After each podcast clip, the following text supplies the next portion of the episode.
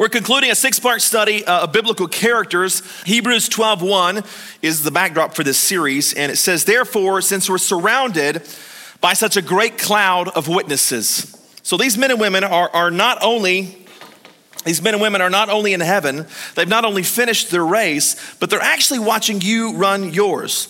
Have you ever wondered if people in heaven could see you on earth? Well, this verse clearly says yes. Hebrews tells us they're witnessing you run your race. They're in the stands, pom poms in their hands, cheering you on. Come on, you can make it. And I think that's why the next line of the verse says, So let us throw off everything that hinders and the sin that so easily entangles. And I love that thought because the Bible admits life's hard. The Bible does not say, What's wrong with you? Get your act together. No, the Bible says life is difficult. We've got to actively throw things off that are hindering us in our life races.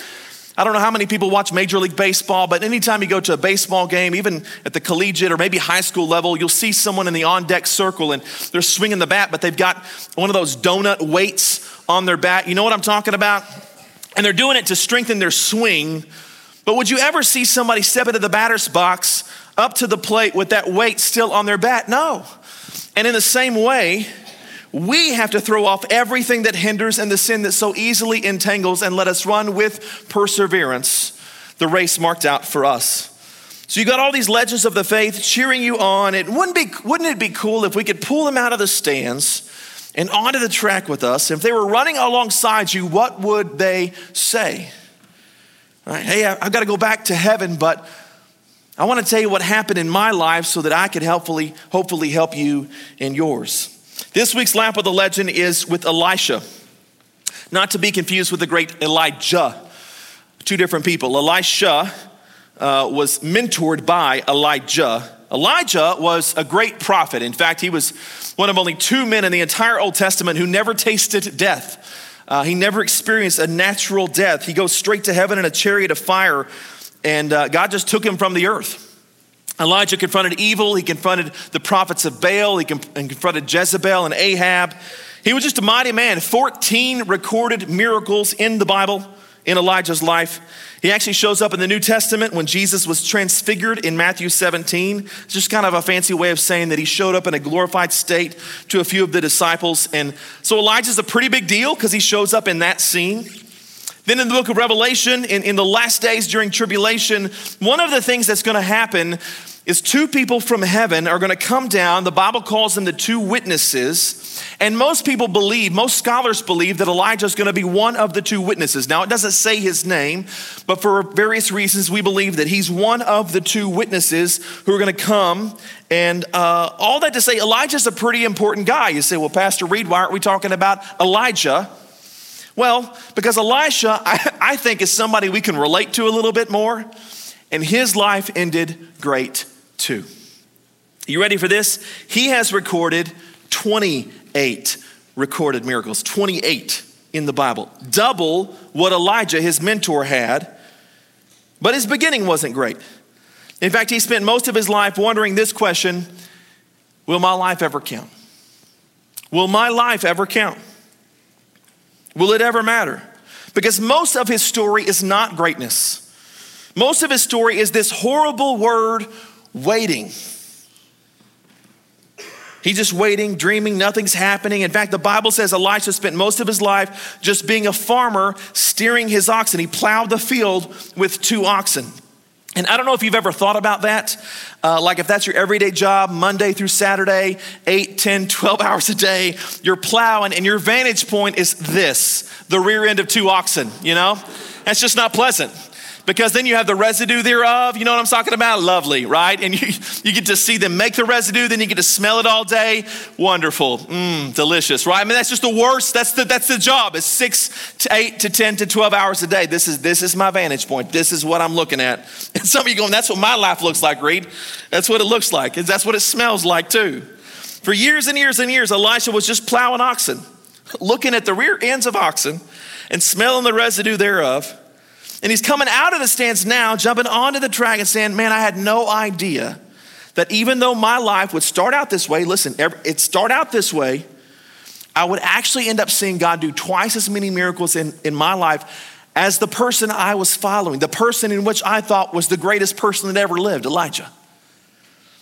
I say this because I think there are too many of us in the room that see our lives uh, in this way. We see ourselves in this way. I'm convinced most of us don't see ourselves correctly. Most of us see ourselves as what that's what life looks like.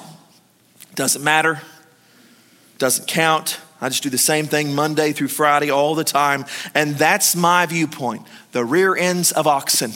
And it smells. It's, it's an awful life. And some of you feel like that. You feel like your job, it's just monotonous. And I want you to know, and Elisha would want you to know, that God has greatness for you. Of course, which begs the question well, how do you get from this vantage point to greatness with God? And here's what he would say jot this down if you're taking notes. He'd say, Give your best wherever you are. Wherever God puts you, just give your absolute best. Because even if you're behind the behinds of oxen, and you're doing the mundane, you're doing something that's monotonous and smelly and not fun, listen to me, God is watching you. He's watching you. God's watching how you respond to it. God, God's watching how you handle it. God is watching what you do with it. Elisha would say, whether you're at school or work or home, you've got to be sure to give God your best because He's watching you. In fact, let me give you three areas out of Elisha's life that we need to give our best also. Here's the first one give your best in obscurity, and God will reward it. Let me say that again. Give your best in obscurity because God will reward it. What is obscurity? Obscurity, what that means, it means that you, feel like you're not noticed by anybody, even God. I just feel like I'm just kind of going through life. But watch this part of the story. This is 1 Kings chapter 19 in the New Living Translation. It says, So Elijah went and found Elisha. Now, this is the first time they meet. Okay, so Elisha admires Elijah, and all of a sudden, Elijah shows up on the scene. Elisha was plowing his field, and there were 12 teams of oxen in the field. Now, I want you to file that note away because Elisha was really, really wealthy. Nobody had 12 teams of oxen back in those days. So that probably means he came from a wealthy family. And Elisha was plowing with the 12th team. I gave you a beautiful picture of what that looked like a minute ago. Now, watch this. Elijah went over to him and he threw his cloak. Now, in those days, if I, if I took my cloak and I threw it on you, it was a sign of, hey, you're gonna come work for me. So I throw that on him. You're going to come work for me. Like we're getting ready to hire a, a worship pastor and a youth pastor, hopefully very soon. And, uh, and it'd be like us as a church throwing our cloak on them, saying, We're covering you. You're coming on to work for us. So he threw his cloak across his shoulders, but check it out. Then he just walked away. He just walked away. And for 10 years, nothing happens. Like, come work for me. And then he leaves. And for 10 years, nothing. Elisha knows he's called, and some of you know you're called. He had dreams, and a bunch of you have dreams, but you're wondering, why is this taking so long? I mean, if you called me and you gave me this dream, then why isn't this happening? Because for 10 years, that's Elisha's life. But listen, listen, this is so important because God is watching how you handle the obscure times. God's watching you, He's watching how you do the mundane, trivial things in life. A lot of you know I was hired as youth pastor of this church in 2005, and I'm still to this day not real sure why the committee uh, chose me. Um, I didn't have the education to do it. I didn't have uh, the uh, degree to do it. I didn't have the experience to do it. I didn't have the maturity, if I'm honest, to do it. Um, not real sure. I couldn't preach my way out of a paper bag. Uh, had no musical gifting as far as leading an instrument. Or. I, I don't know why they hired me, but they hired me. But I remember when I took on that job, I thought I'm going to do this job to the very best of my ability every little piece of the job every detail of the job colossians 3.17 has kind of become a life verse for me uh, and for a church. But it says, whatever you do, whether in word or deed, do it all in the name of the Lord. I just think that we should do things well. And so, one of my core values, one of the core values of our church is to pursue excellence. I just think we should do things well. If we're going to do it, let's do it well, right? I don't think Jesus, as a carpenter, built wonky cabinets. You know what I'm talking about? Like, I just think we should do things well. We should pay attention to the details. And so, I did that. And I was working at the time under Pastor Tommy, who I have a lot of admiration for. And I honestly thought I would be a youth pastor until I was 60, and I was fine with that. I said, God, you know, I, I, remember praying, Lord, I want to be the best youth pastor I can be, and if I never am the main guy, I'm okay with that. I just want to serve you. And it's about that time that God says, Oh, well, that's going to be your attitude, and then God does what God does. But there's a lesson in that, and Elisha learned that. In fact, Jesus taught it all throughout the New Testament, especially in the Sermon on the Mount. Look at this Jesus said, Your father who sees what is done in, say that word with me out loud, in secret will reward you. And then he goes on in Matthew 6 to say three things that he says you should do these things in secret and do them well. So he says, when you pray, don't, don't like, you know, stand up and, hey, everybody, listen to me, Lord, like, look at me, bust your chest out. He goes, no, no, no, pray in secret, do it in private. And when you fast, don't make a big deal out of it. Don't suck in your cheeks and go, I'm fasting, right? Don't do that. He goes, No, just fast. Don't tell anybody. Just do it in secret. And when you give, right, when that offering plate was passed a minute ago, don't go, but ching, come on, somebody, y'all get some of that. No, no, that, that's not what we do. Don't let your left hand know what your right hand do it. Do it all in secret. And what happens is, he said, Whatever you do, not for, recog- not for recognition's sake, I'll, I'll, I'll recognize you, I'll promote you. And Elisha would verify that. Elisha would say, I had no idea I was going to do twice the amount of miracles that Elijah did 28 compared to 14. I did more miracles than anybody else in the Bible except for Jesus himself. I had no idea. Elisha would say this He'd say, Give your best in small things, and God will give you bigger things to do. Give your best in small things, and God will give you bigger things to do. You see this principle all throughout Scripture. God cares about the details of your life. I'm fortunate I was taught this early in my life. My dad was a detailed person. If uh, you knew my daddy uh, and you ever saw his cars, they were immaculate. They were never not clean. They were, I mean, I, I promise he probably got out there with a toothbrush while we were sleeping at night. I mean, he always kept them clean. One of my favorite stories, uh, we had uh, an air conditioner go out on one of the cars. And so my dad, instead of going and getting a new air conditioner, we were about to go on vacation, he comes home with a new car. Uh, made my mom furious. And you know, my mother, she's like never has a mad bone in her body, but she had that day. And so she's not even talking to him. She's just so mad. You bought a car, you didn't even ask me, you know, just that kind of a thing. And we're on vacation, and we didn't even get to Colorado City. We're not even 15 minutes out of town, and we had a construction patch, and some red dirt went all over the car. And so at like 10:30, my mom said, I don't remember it even being open, but he drops us off at Pizza Hut. We're not even hungry. It's not even lunchtime, and he has to go through the car wash to clean the car. Right? I mean, he just got he just got it and it got dirty. I gotta clean it. We can't go another mile until we clean the car. That was my dad. So I just learned that if you're gonna do something, do it well. And I, my dad taught me that and taught me to pay attention to details. And Elisha would say that. In fact, look at this. First Kings, this is uh, later in that passage, verse 21 when Elisha returned to his oxen. Okay, two verses before, he gets the cloak thrown over him. Hey, you're coming to work for me. You're called, you're hired, see you in 10 years. But yet Elisha slaughtered his oxen. Okay, I'm gonna follow God by following this prophet. I'll kill my current job immediately. He used the wood from the plow to build a fire to roast the flesh. He just went from owning lots of money and lots of oxen and having a prosperous farm to serve as Elijah's assistant. In fact, one time in the scriptures, in one passage, it says he poured water on the hands of Elijah, which would have been like the most menial of tasks. Elijah couldn't go to the sink and wash his hands for dinner. No, Elijah would come over and pour the water on his hands so that Elijah could eat. He went from this wealthy landowner and all these oxen, and he goes, I, I just want to serve you. God cares about the details of your life. Luke 16 10 says, Whoever can be trusted with, say it out loud with me, very little. Yeah, God will trust you with a whole lot more. And if you can't handle the very little, He's not going to give you a whole lot more. It's the little things that matter. Here's number three, and that is give your best in the natural, and God will do the supernatural. Give your best, best in the natural, and God will do the supernatural. Elisha would say, I had no idea that if I got bold and asked God for amazing things, go figure, he'd do it. Never knew that. So, fast forward a little bit. Elisha has now lived those 10 years. Elijah is getting ready to go to heaven, and this is the scene where Elijah goes up in the chariot of fire.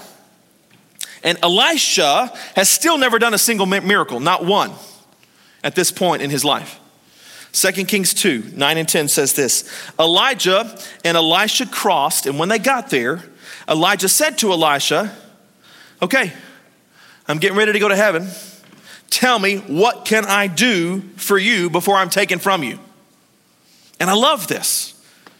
By the way, God is asking you the same question Hey, what can I do for you?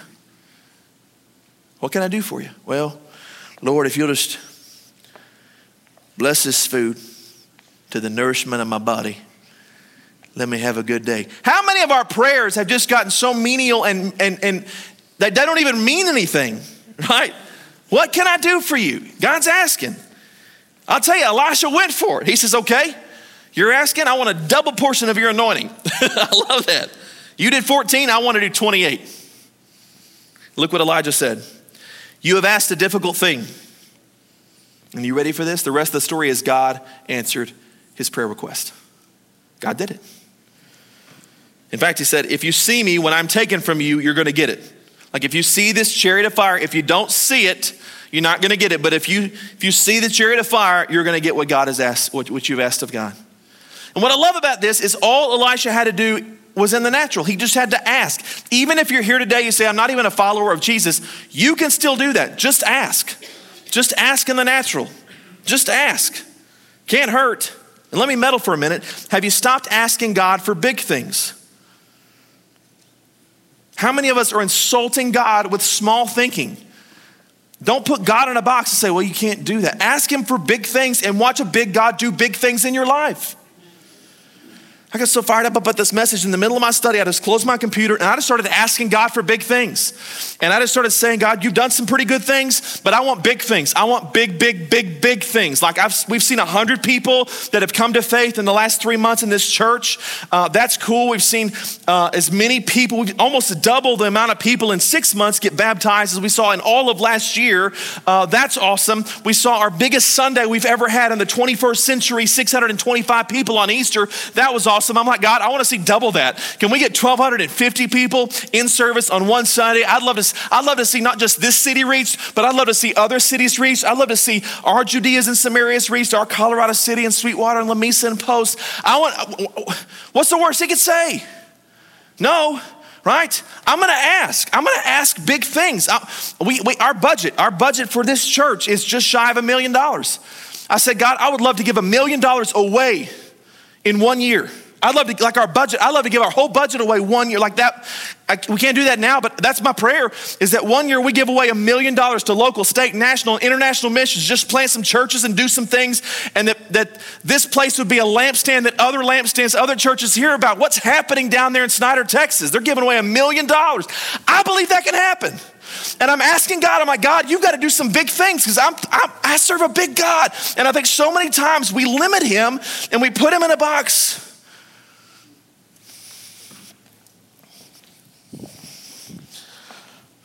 All he could say is no. Why not ask?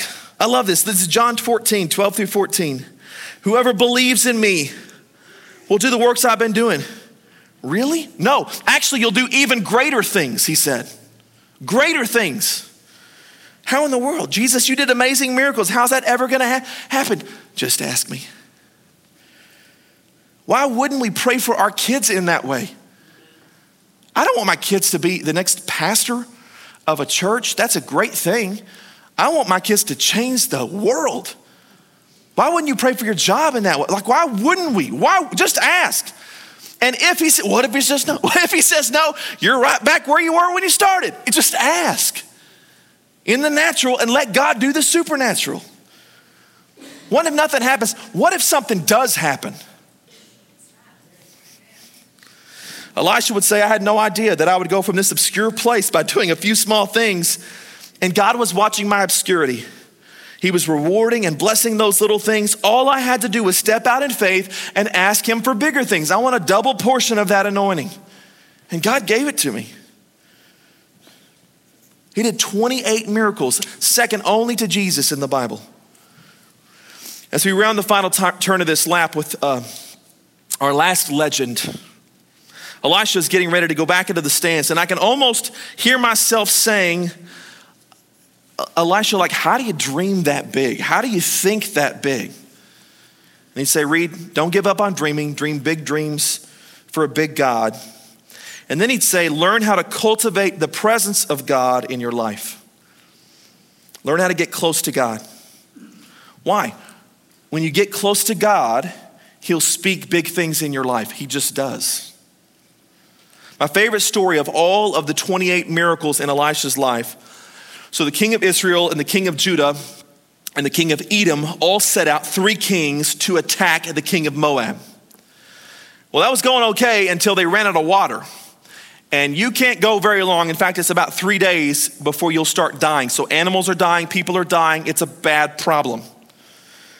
And uh, there's, what are we going to do? And one guy pops up and say, "Hey, is there anybody in the whole country that hears from God?" And they said, "Well, there's that Elisha cat." And like, "Well, get him. Let's get. What are we waiting on? Let's get him and see if he has some solution." Just a side note: Don't ever let culture mess with you. Because I know there's a lot of crazy things that are going on in our culture, and don't, don't let that influence you because I promise you there's gonna be a day where culture, if you're not influenced by culture, is gonna come to you because you're different. And they're going to say, Give me some answers, which is what happens here. Trust me on that. And when they don't, don't be ugly about it. I know you'd come call it. No, don't, just serve them. How can I help you? Right? So that's what happened. They come to Elisha and he goes, I thought you might be back. Right? Comes and gets him. You need the man of God now, don't you? And he says, What do you need? They said, We need water. We haven't had water. We need water. We're all dying. Then watch what he says. This is 2 Kings 3:15. This is so cool. He said, You need water? Okay, bring me a harpist. No, we need water. yeah, but I got to have worship music in my life in order to help you. So he goes out and he gets the Kim Gorman of that day and he says, Bring her in here, let's go, right? And, and starts worshiping. Worship, worship on that. And while the harpist was playing, the hand of the Lord came on Elisha. You said, What's that all about? I'll tell you what it's about. Elisha knew that he had no hope for them until he got close to God. And the way that he got close to God was through worship. So he said, Bring a harpist in here. Let's get close to God, because when I get close to God, that's when God things start happening. You say, Well, I've, I've never heard from God, Pastor Reed. Get close to God. Like worship Him. God has so much more for you than you'd ever realize, but you'll never find out until you ever get close. You see that in the New Testament. We had guys who, like Elisha, were just plowing behind the oxen. Acts 14, uh, Acts 4:13 says they had incredible courage. Listen to this. When they saw the courage of Peter and John, and they realized, watch this, they're just ordinary, unschooled men. Nothing special about these guys. They're just plowing behind some oxen. You're nobody special. Yeah, but they had one distinguishing feature that impressed these religious leaders these men had been with Jesus. Let me tell you what will set you apart from everybody else in your workplace if you spend time with God. It'll, it'll set you apart. They'll go, what, what is up with him? What kind of coffee is she on? No, it's not a coffee, it's God. I just get close to God. When the world gets in trouble, they're going to find people who are close to God. Mark my words. That's why my counseling office is always full. It's because people say, I've gotten too much world in me. I need to come in and get a little Jesus in me. Elisha would say, Reed, stay close to the presence of God. Keep the harpist nearby. Keep your little prayer playlist going. And seek the Lord. I'm telling you, every great dream that God has birthed in me has happened in his presence. Every great dream. But I think Elisha would also say, in keeping with the story, Reed dreams are fine, but at some time, at uh, some point, you have to wake up from the dream and actually do something. Like you got to do something. You can't just dream. Some of you like, I got a big dream. what are you doing about it? Nothing. Okay, it's not going to work. Right? I'm just waiting on God. Well, God's waiting on you. You got to take a step, right? If you got a dream, God's giving you this big dream, do something. Find something to do. Take a next step. What do I do? Any, anything, anything your hands find to do, do it with all your might, the Bible says. That's what Elisha would say. He goes, Yeah, after the harvest came and I knew what we were supposed to do, he said to the kings, Watch this, you want some water? This is what the Lord says go dig some ditches. Get a shovel, go dig some ditches. Now, let me tell you the problem with this request is there was no rain in the forecast. They couldn't pull out their cell phone and pull up the weather app and go, oh, there's an 80% chance of precipitation in the morning. No, they had no idea. He says, go dig the ditches. Well, there, there's no rain. Go dig the ditches. Go do something. Right? Well, what if rain doesn't come? I don't know. Dig them anyway. Go make this valley full of ditches. Why? Dreams must go from inspiration to participation at some point. You got to start participating in them. Hey, everybody, you got to you got to do something. You got to do something. Some of you are stuck right now in this whole Christian life thing. Do something. Do anything. Just get after it. Get involved. Take a step. Dig a ditch. Why, Pastor Reed? Well, faith by itself, so your belief in God by itself, if it is not accompanied by action, is dead faith. You got to have some action. My Christian life's pretty dead right now. Well, that's probably why. There's no action behind your faith. You got to have some sort of action. You got to take some steps. I'm telling you, great things start happening. Just start digging. Just start digging. Well, there's no clouds in the sky. Just start digging. Some of you are, are believing for a, a pregnancy in your family. Build a nursery right? Just whatever that is, I'm just gonna believe in faith. I'm gonna get this ready. You're gonna have to get it ready when the, when the baby's on the way. So let's just get it ready because the baby's on the way. I'm not pregnant. It doesn't matter. Like let's let's get going. Make room for it. It's coming. Last verse from 2 Kings 3, verses 17 and 18. This is what the Lord says. Even though you're digging, I love this promise. This is a great promise from God. Isn't this a wonderful promise? He goes, even though you're digging, you're not gonna see anything you will see neither wind nor rain. You're not going to see it. Praise God. Keep digging. Well, I don't see anything. You're not going to see anything.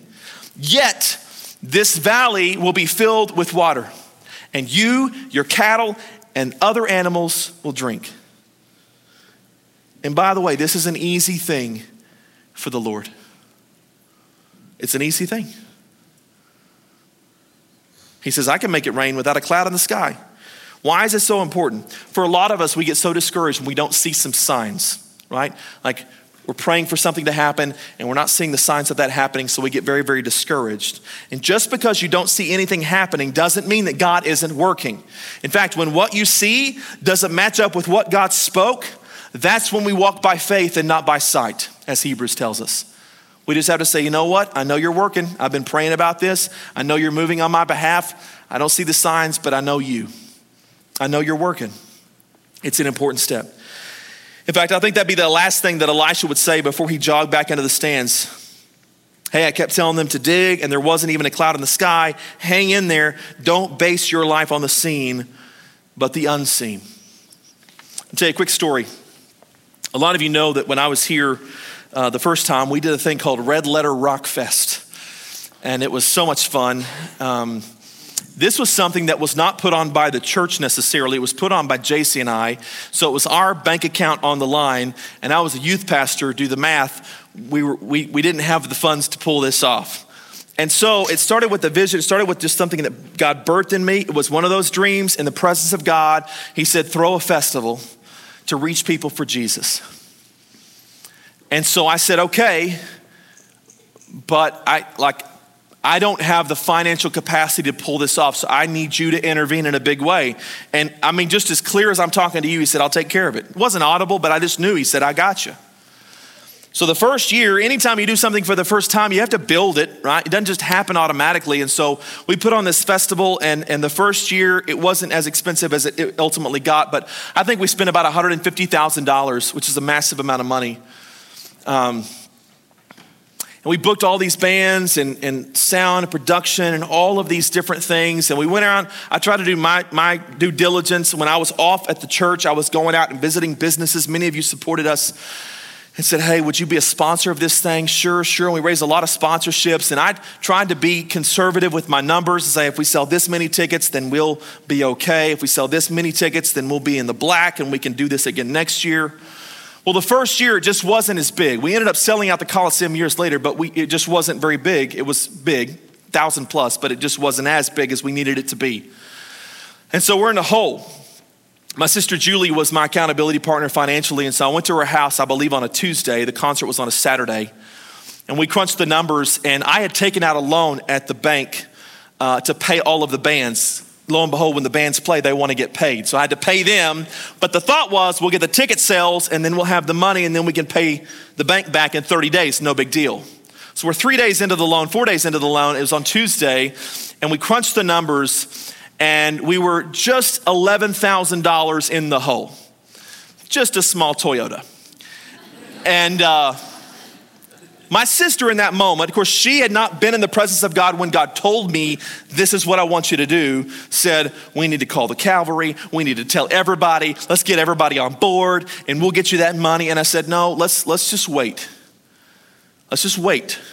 Let's just see what God's going to do. And I was a little bit nervous even saying that, but I felt so clearly that God had told me to start this thing, and why would God leave us in the hole? That was on a Tuesday. Wednesday, I was sitting in my office, and a member of this church who's here today came to me and said, That was awesome. Our kids love that. We love that. We want to make sure you do it again next year. Had no idea we were in the red, and they wrote me a check for $1,500. I'm sorry, tw- uh, I'm trying to do the math in my head $2,500, $2,500, which was awesome. So now we're just 8,500 in the hole. So I called my sister and I said, You're not going to believe this. We just got a check for $2,500. And uh, it was pretty cool. And then my sister called me later that day, that evening, and she was crying. And, uh, or, or, no, I, t- I take that back. I'm, I'm messing the story. I'm messing my own story up. So, so she's telling, she had some new neighbors. This is what happened. She had some new neighbors, and they were going to their neighbor's house just to welcome them to the neighborhood, just to say, hey, we're glad that you're here. Here's some cookies or whatever. And she, she was on the phone with me. That's what happened. She was on the phone with me when we got the $2,500. And so she starts kind of crying because God's good. And so the neighbor said, Is everything okay? And she said, Oh, yeah, everything is good. My brother put on this festival and we ended up being in the red, and somebody just randomly gave us $2,500. And she said, Your brother put that on? She said, Our sons went to that event and they gave their lives to Jesus at that event. And so, without knowing my sister, without knowing me, just meeting her wrote her a check for $1,000. Was it $1,000? $1,000, yeah. $1,000. I didn't even know who we are. So now we're 3,500 towards the 11,000. We're getting a little better. And, uh, and then there was another gentleman that came in and uh, he, he knew, he just knew. He had already been a sponsor, but he said, I just know you didn't end up in where you wanted it to be. And so he wrote me another check. He'd already given some money, but he wrote 3,000 more dollars on Thursday. So I'm $4,500 in the hole, but I told God I'm not doing this again unless we make a dollar a profit a dollar. So we're 4,500, but I'm, I, I, I, can sell some stuff. I'll figure out a way. I can come up with $4,500. Friday morning, I'm in my office, and a gentleman that lives in this community who is an atheist came to my office. And I know him, and I know he's an atheist. He's a businessman. And he knocked on my door, and I opened the door, and uh, he said, You the one put that Christian thing on this weekend? And I thought, Oh dear, here we go. I did. I thought he was just going to rip me up one side and down the other. And I said, Yes, sir. I didn't really know him that well. And he goes, Well, I don't believe that in your God. I don't believe a loving God could. I mean, he just starts going off into why he's an atheist. And I just thought, Where are you going with this? And then he said, But what you did for our community was cool. You filled our hotels up, you filled our restaurants up. And I just want to, I want to help you out. And he took out his checkbook and he wrote a check for $4,500, the exact amount that we were out. Not 5,000, not 4,000, $4,500. And I'm sitting there going, You are funny paying this off with atheist money. That is hilarious to me. Of like, really? And I was speechless. I didn't even know what to say. I was, I was so in awe of the moment. And it was years later that I finally told him, hey, I know you don't believe in God, but God used you in a mighty way. Let me tell you why. I mean, of all the numbers he could have written, of all the, he had no idea. $4,500. And Eddie Hedges was the president of West Texas State Bank at the time, and I'm telling him this amazing God story, and he gave me a dollar. He goes, You made a dollar, do it again. so cool. So cool. But even when you don't see it, don't base your life on the seen, base it on the unseen. I didn't see it. And in three days' time, God said, I got it. And over the course of the next five years, we saw 1,600 people put their faith in Jesus for the very first time through a music festival. So, all I'm saying is dream big dreams because that was a pretty big dream. And I talked to businessmen saying, Oh, we've tried things like that before, it'll never work. And it worked. It worked because we put our faith in a big God who does big things. Don't base your life on the seen, base it on the unseen things God has spoken to you. Walk by faith, not by sight. And all the people of Colonial Hill said a big amen. Bow your heads and close your eyes with me. I want to pray with you right where you're at. No moving around just for one second. God is dealing with people. I just want to pray for you. Lord, I pray for the precious, incredible congregation that you've entrusted to me. These dear people that I love so very much. I pray today, God, that they would never buy into the lie that they are a nobody, that their life doesn't matter, doesn't count. God, for every person who came in discouraged because they feel underappreciated or unnoticed, God, I pray you'd stir something in them right where they are to give them their best in their place of obscurity, to give attention to the details, to the little things, and God, to trust you and believe you for great things and ask for the supernatural. God, I thank you for the great call you have on every one of the lives in these rooms. I, I, I fan it aflame, the dreams, the passions, God, as we get close to you and as we take next steps and as we walk not by what our eyes see, but what our heart sees, God, you're going to do just that. Not for our glory, but for yours alone. Encourage the people today, I pray. And maybe you're here today and you say, you know, Pastor Reed, I've, I've never put my faith in Jesus. You're talking about this, this faith. I, I've never done that. I don't know if something were to happen to me, if I were to be taken in a chariot of fire today, I don't know what my destination would be. I, I don't know that I know that I know that I'm saved. And I want to pray for you in a minute because that's a promise. We're talking about promises of God. That's a promise that happens today, instantaneously. The moment that you put your faith in Him, it's settled. And there's people in the room that need that. And I want to pray for you in that moment. So, again, every head bowed, every eye closed. The TV cameras are not on me right now. I want you just to say, that, That's me, Reed. I want to know who, who I'm praying for. So, if you just slip your hand up and say, That's me, Reed, would you pray for me? Would you include me in this prayer? Hands up all over the room. I see you. Awesome. Awesome. Awesome. Hands down. Okay, if you raise your hand, just pray something like this with me. Say, Lord Jesus, I believe that you came to earth to die for me for my sins, that you were buried and that you rose again, beating death, beating hell, and giving me the power to do the same by putting my faith in you. Lead my life. I surrender it to you today. Thank you for forgiveness. Thank you for being my Savior. Thank you for being my Lord. I love you, Jesus. And in Jesus' name I pray. Amen. Here's the beautiful thing Romans 10 9 says, If you confess with your mouth Jesus is Lord and you believe in your heart God raised him from the dead, you will be saved. So if you just did that, congratulations, you're saved. Come on, church family, let's congratulate those who just put their faith in Jesus. Come on, that's awesome. That is so much fun. Here's what I love. Here's what I love. If, if you just made that decision, I want you to take out your cell phone. I know it's kind of weird because, you know, I told you to raise your hand in private. Maybe you come down and tell me personally. I'll be standing here at the front in just a moment. I would love to receive you and celebrate that with you. I will, I will click my heels together like Dorothy and the Wizard of Oz. You don't think I can? Big boy can jump, okay? I'll do it for you. If you come down and tell me I trusted Jesus, you will see a show, okay?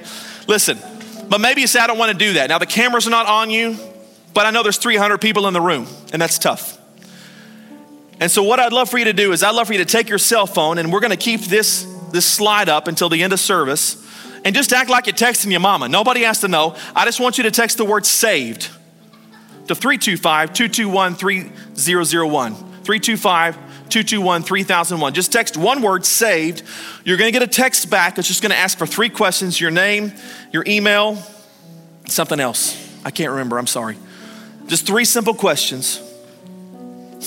your blood type. No, I don't remember. Something simple, just contact information, just so that we can come back this week and, and help you with your next step. That's really all, because you place your faith in Jesus. I raised my hand, and some of you have done that in the last couple of weeks, and I, I don't know that. I don't know you. And so I'd love for you to text SAVED to 325 221 3001. And you're going to get a text back saying, hey, thank you. And then we're going to follow up with you this week, and we're not going to make it a big showy deal. I just want to know who you are so that I can help you take your next step spiritually. I'm a next steps kind of guy, and you took your first step. Let's help you take the next one. And so, if that's you, and you place your faith in Jesus recently, and you've not taken any other steps since you raised your hand in that moment, text that word saved to that number, and let's follow up with you.